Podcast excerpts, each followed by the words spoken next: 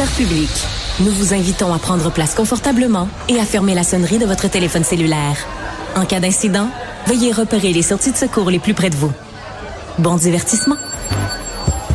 Un, deux, un, deux. OK, c'est bon, on peut y aller. Sophie Durocher.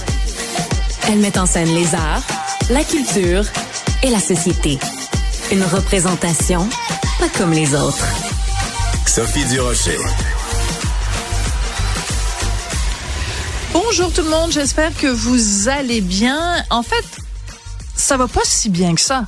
Euh, si vous avez écouté l'émission hier, le chercheur Frédéric Lacroix qui euh, analyse tout le temps les chiffres sur la situation du français au Québec et sonne régulièrement l'alarme, tire régulièrement sur la sonnette d'alarme, ben il a analysé sur nos ondes hier, Frédéric Lacroix, le fameux rapport du euh, commissaire de la langue française du Québec, un rapport sur l'immigration qui faisait un lien très clair entre l'immigration et la hausse de l'anglais parlé au Québec. Euh, un des chiffres que nous mentionnait Frédéric Lacroix, il nous disait que la hausse de l'immigration temporaire euh, a un impact sur la situation linguistique, une hausse qui expliquerait une partie importante du recul du français comme langue connue et comme langue utilisée au travail depuis 2016. Donc d'un côté, on a ces chiffres-là qui sont personnellement, je les trouve ravageurs. C'est pas pour rien que Frédéric Lacroix hier nous parlait de la noyade. Il disait on est à court d'adjectifs pour décrire la noyade linguistique au Québec.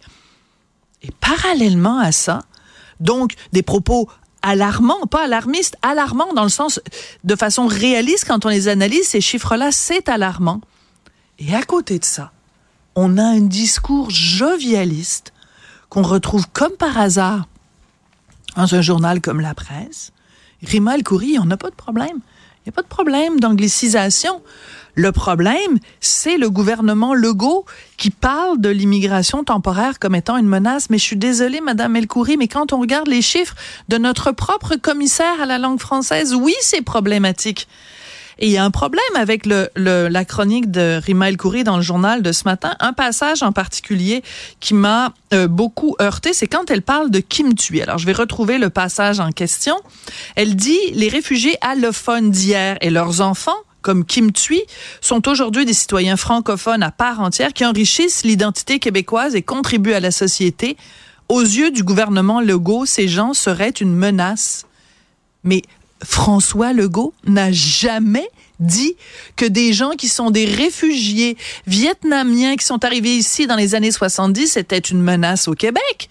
On n'a jamais dit que ce soit François Legault ou que ce soit les commentateurs que par exemple les réfugiés ukrainiens à qui on a ouvert les portes au Québec et qui ne parlaient pas un mot de français, on n'a jamais dit que ces gens-là étaient une menace aux Français au Québec. On parle pas des réfugiés qui viennent ici pour trouver une vie meilleure. On parle de faux demandeurs d'asile, on parle d'immigrants temporaires, on parle d'étudiants.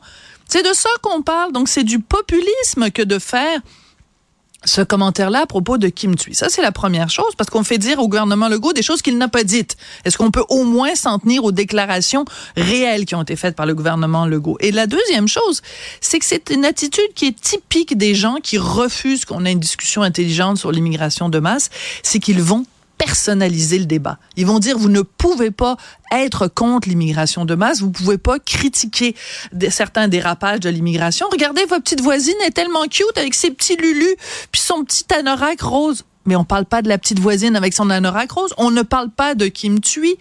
C'est une façon de personnaliser le débat pour nous culpabiliser.